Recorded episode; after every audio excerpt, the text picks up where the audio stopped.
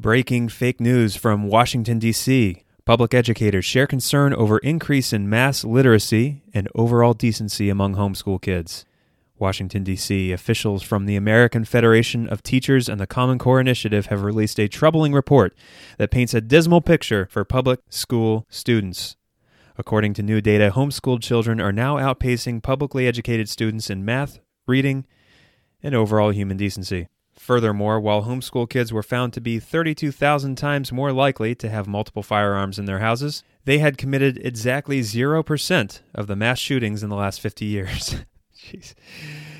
In a press release timed to coincide with the release of the report, officials called for swift and bold policy change to correct this fundamental inequality in America's education system.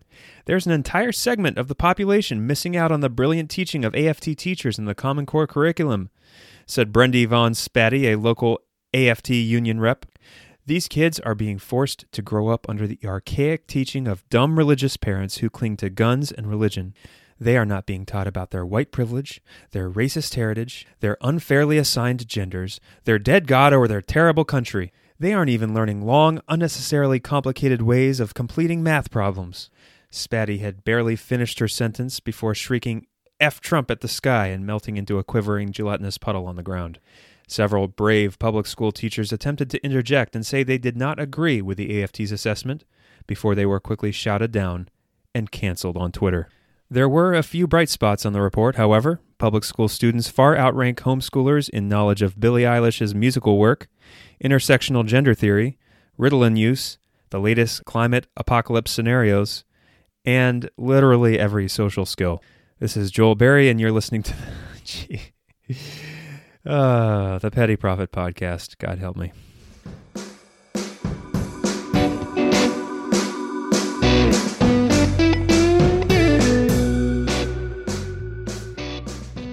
So I have to add this little addendum to that little piece of satire there because I have a lot of friends who are public school teachers, and I have friends who send their kids to public school and I want to make it clear that, first of all, every public school teacher I know personally is a hero. Being in education right now is extremely tough.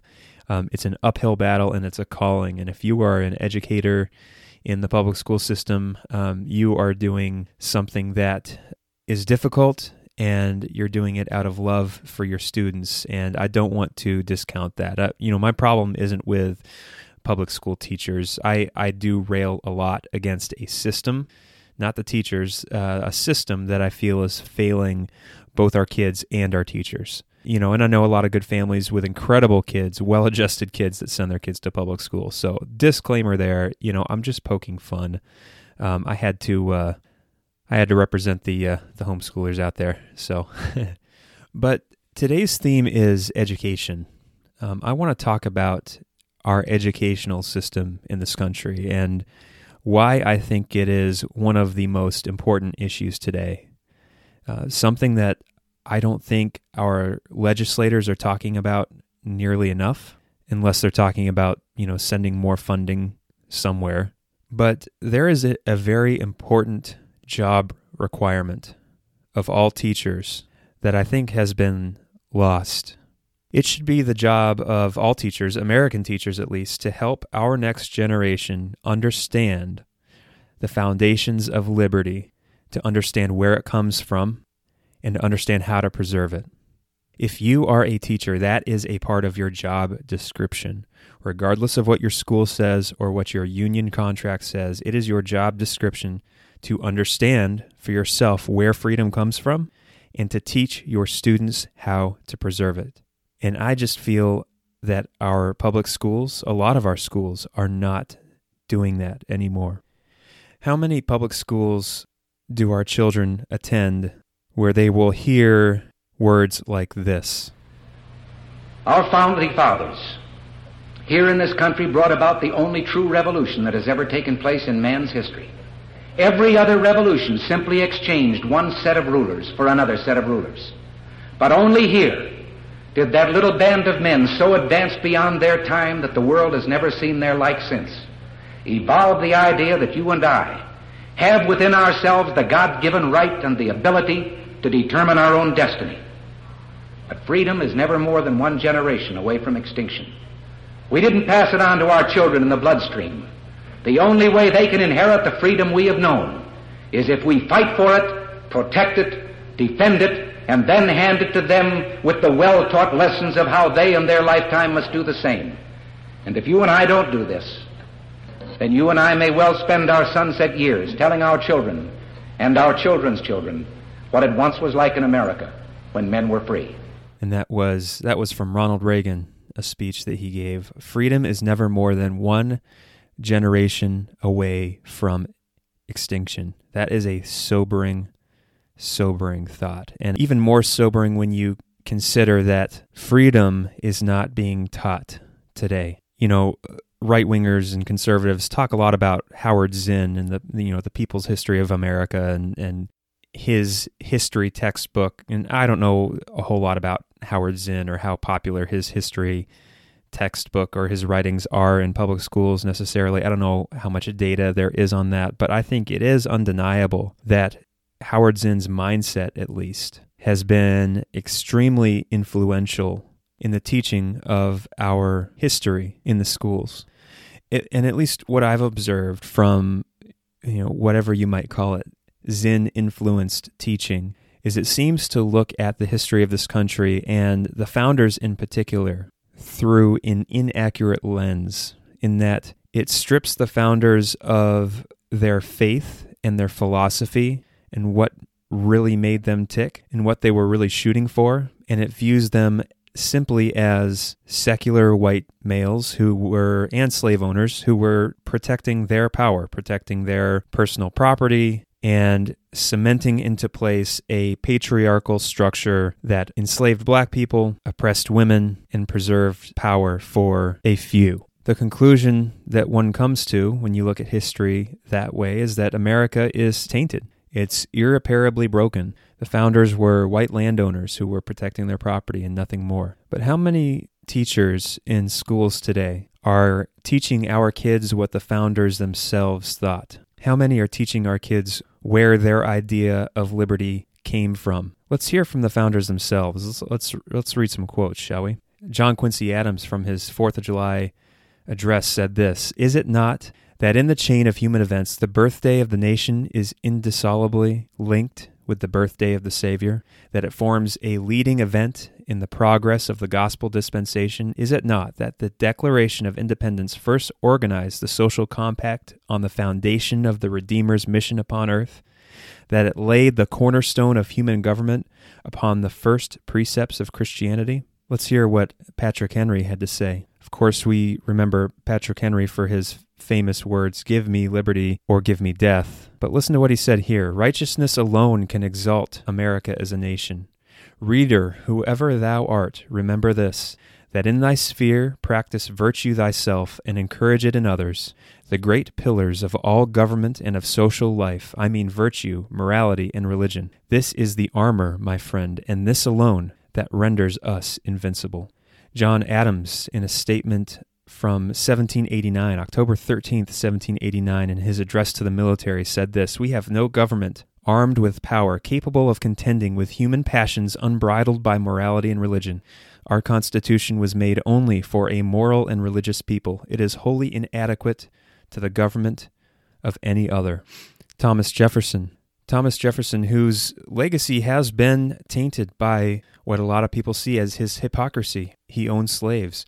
He, in his first draft of the Declaration of Independence, he talked about the evils of slavery, but he said this And can the liberties of a nation be thought secure when we have removed their only firm basis? A conviction in the minds of the people that these liberties are the gift of God, that they are not to be violated but with his wrath? Indeed, I tremble for my country when I reflect that God is just and that his justice cannot sleep forever. What about Washington in his address to the Continental Army before the Battle of Long Island on August 27, 1776, he said, While we are zealously performing the duties of good citizens and soldiers, we certainly ought not to be inattentive to the higher duties of religion, to the distinguished character of patriot. It should be our highest glory to add the more distinguished character of Christian. Again, Patrick Henry, 1784. Before any man can be considered as a member of civil society, he must first be considered as a subject of the governor of the universe. What about Jedediah Morse? To the kindly influence of Christianity, we owe that degree of civil freedom and political and social happiness which mankind now enjoys. Whenever the pillars of Christianity shall be overthrown, our present republican forms of government and all blessings which flow from them must fall with them. You know, and that's just a small sampling. Read the the writings of the founders, read the Federalist Papers, and you will find that belief in God, belief in a moral lawgiver who governs all of humanity, was the foundation and the justification for freedom, for the idea of all men being created equal. It laid the foundation that led to the freeing of the slaves. And when we lose this history, we're losing more than just trivia. We're we're losing more than just just a, a quaint look back at what the founders believed in their personal lives. We are losing an essential cornerstone that holds up liberty and freedom. And when that is lost, liberty and freedom will eventually fall as well. But you might say, you know, weren't the founders slave owners? Weren't they racist? Well, it's true that about a third of the founders did hold slaves. Yeah. It is true that every man at some level is a hypocrite because we're sinners. We are imperfect. Just because we fail to live up at all times to our own ideals or to the right ideals doesn't make those ideals any less valid. But what isn't taught as much nowadays is most of the founders were firmly against slavery. Even more than that, we declared independence from Great Britain in part because several of the colonies wanted to regulate or outright ban slavery in their states, and the crown was not allowing them to do so. How many students nowadays are taught in history class that we declared independence from Great Britain because many of us wanted to ban slavery. We declared independence from Britain so that we could end the slave trade. How often is that taught? In the list of grievances against King George that are listed in the Declaration of Independence, it mentions in part that governors and legislatures of these 13 colonies were trying to pass laws and that King George was overruling them. That is, in part, a reference to the efforts of some colonies to ban the slave trade, only to be overruled by King George. You know, there is a grievance that was originally part of the Declaration that was eventually taken out. In one of Jefferson's earlier drafts of the Declaration of Independence, one of the grievances was stated this way. It says, He has waged cruel war, speaking of King George here, he has waged cruel war against human nature itself, violating its most sacred rights of life and liberty in the persons of a distant people who never offended him, captivating and carrying them into slavery in another hemisphere, or to incur miserable death in their transportation thither. The King of Great Britain, he says, is determined to keep an open market where men should be bought and sold, and he has prostituted his negative for suppressing every legislative attempt, speaking of attempts by the colonies to ban slavery, suppressed every le- legislative attempt to prohibit or restrain this execrable commerce. And sadly, Sadly, this clause was taken out of the Declaration of Independence to appease South Carolina and Georgia, as well as delegates from northern states who represented the trading companies, like the East India Trading Company. Sounds kind of like lobbyists, doesn't it? And what a tragedy that is. And who knows how things may have gone differently had that clause been left in. But it does tell us how Jefferson in spite of his hypocrisy in owning slaves, how he felt and how many of the founders felt about slavery. And sure enough, as soon as the Declaration of Independence was signed, the colonies set about embarking on the long process of abolishing slavery. And it was a long process. As soon as the Declaration was signed, things started to go into action because the colonies had declared themselves free. So in 1776, Delaware prohibited the importation of African slaves. In 1777, Vermont became the first of the original uh, territories to abolish slavery and free all adult males. In 1777, New York enfranchised all free propertied men regardless of color or prior servitude. In 1778, Virginia prohibited the importation of slaves. In 1780, Delaware made it illegal to enslave imported Africans. In 1780, Pennsylvania began gradual emancipation. That same year, a freedom clause in the Massachusetts Constitution is interpreted as an abolition of slavery, and Massachusetts enfranchised all men regardless of race. In 1783, Virginia emancipated those slaves who served in the colonial forces against Britain. 1783, Maryland prohibited the import, importation of African slaves. 1784, Rhode Island and Connecticut began gradual emancipation. In 1784, the same year, North Carolina prohibited the importation of African slaves. In 1784, Jefferson proposed restricting the westward expansion of slavery. In 1785, New York passed a gradual emancipation law. And this is all before the U.S. Constitution was drafted in 1787. And it just goes on and on and on. I mean, every year, every single year from the, the day of the signing of the Declaration of Independence, you see progress being made in almost every state in the Union. And yes, it took a while for slavery to eventually be abolished, but it was the Declaration of Independence and the philosophy of our founders that set all of that in motion. Keep in mind that all this happened all this happened before Great Britain themselves abolished slavery as a result of a Methodist Christian revival led by William Wilberforce in England. It happened all before that, even. And yet, this is not taught. It is not taught that the ideals espoused by our founders, written into the Declaration of Independence and the Constitution, were founded in belief in God and they led to the emancipation of millions of people who had been enslaved.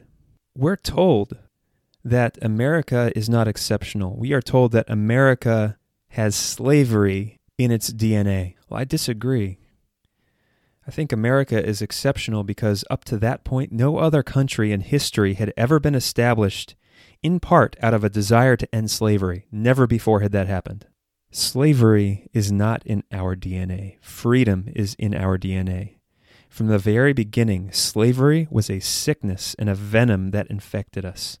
The founders crafted the antidote into the Constitution and the Declaration of Independence, and even though it took many years to fully extract that poison from our country, and we're still reeling from the effects of that poison today, we still feel the effects. The teaching that slavery and the oppression of minorities is a part of the DNA of our founding in our Constitution is a lie. And that lie has been taught in our schools for decades. And now the generation who has grown up under that teaching, they're working in prominent cultural positions. They're writing for the New York Times. You may have seen uh, the 1619 project that the New York Times has put forward, or, or just a really intellectually bankrupt line of thinking that was written by a generation of kids who are completely ignorant of their true history, completely ignorant. We have lost the plot of reality.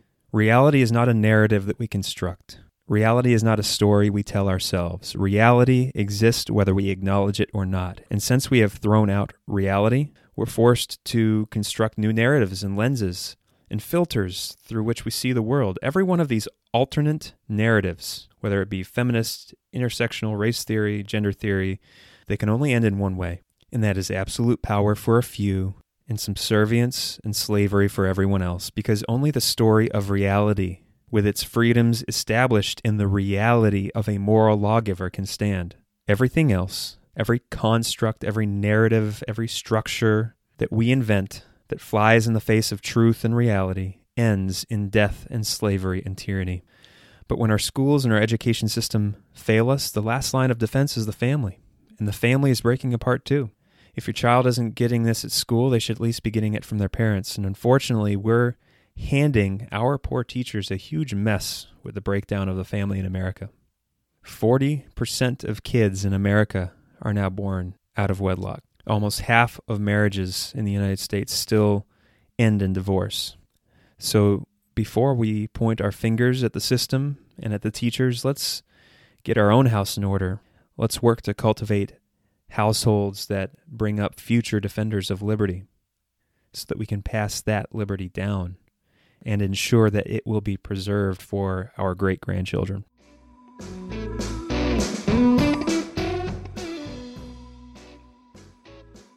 You know, this past 4th of July, I was driving my family to a fireworks show here in town, and I thought, hey, you know, maybe I should uh, take this opportunity to, you know, teach my kids some history, get get us all in the mood, and help them understand what this is all about. So I, I went on YouTube and I found a dramatic reading of the Declaration of Independence that I played in the van on the way to the fireworks show, and uh, I mean, my my kids were like five, four, and one at the time, so I don't think any of it sunk in. But uh, I think we'll make it a tradition. We'll we'll play it every year for the kids. And um, listening to that reading did have an effect on me. I heard something that I had never really noticed before in the reading of the Declaration of Independence. And we all grow up learning the the opening paragraph that begins when when in the course of human events, you know that in the Declaration of Independence, but I think that the most important phrase in the whole document comes towards the end. And it sounds something like this. I'm going to play for you the dramatic reading that I listened to this past 4th of July. We therefore, the representatives of the United States of America, in General Congress, assembled, appealing to the Supreme Judge of the world for the rectitude of our intentions, do in the name and by the authority of the good people of these colonies, solemnly publish and declare that these united colonies are and of right ought to be free and independent states, that they are absolved from all allegiance to the British Crown, and that all political connection between them and the state of Great Britain is and ought to be totally dissolved, and that as free and independent states they have full power to levy war, conclude peace, contract alliances, establish commerce, and to do all other acts and things which independent states may of right do. And for the support of this declaration, with a firm reliance on the protection of divine providence, we mutually pledge to each other our lives, our fortunes, and our sacred honor. That phrase ought to be. I had never really noticed that phrase in the Declaration of Independence before. Ought to be. You know, it wasn't just Thomas Jefferson and the founders making making an assertion. It wasn't just them declaring something because they had the power to declare it.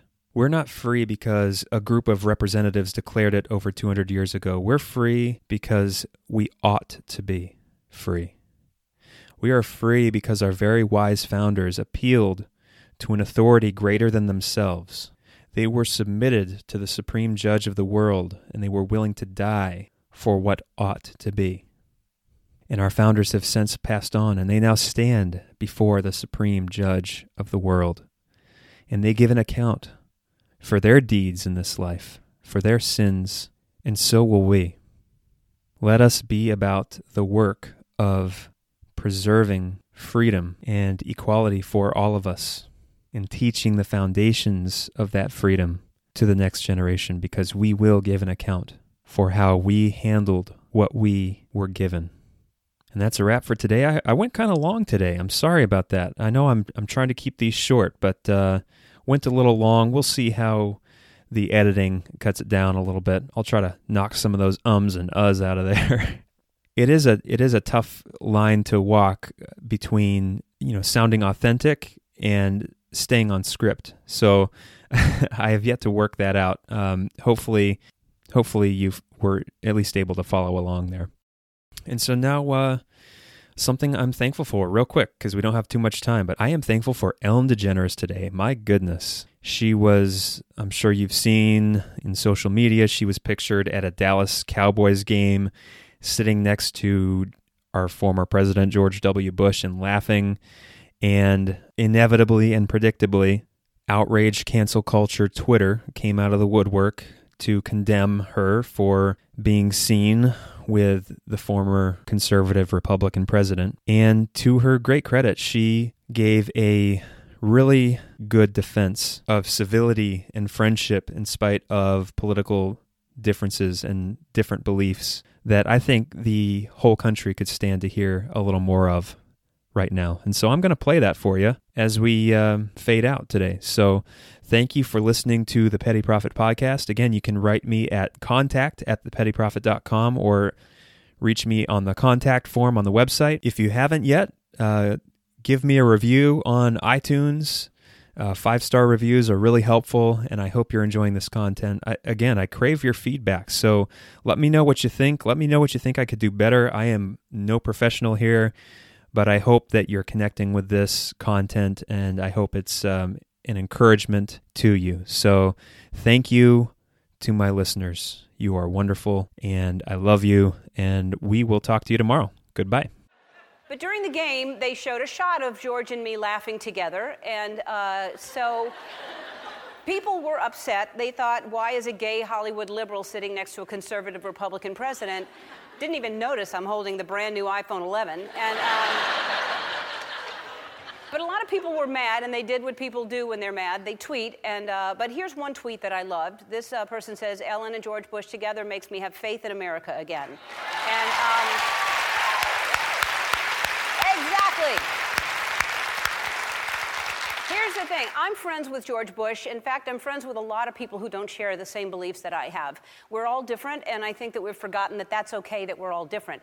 Uh, For instance, I wish people wouldn't wear fur. I don't like it, but, but I'm friends with people who wear fur. And I, I'm friends with people who are furry, as a matter of fact. I have friends who should tweeze more. And I, I have, but just because I don't agree with someone on everything doesn't mean that I'm not going to be friends with them. When I say be kind to one another, I don't mean only the people that think the same way that you do. I mean be kind to everyone. Doesn't matter.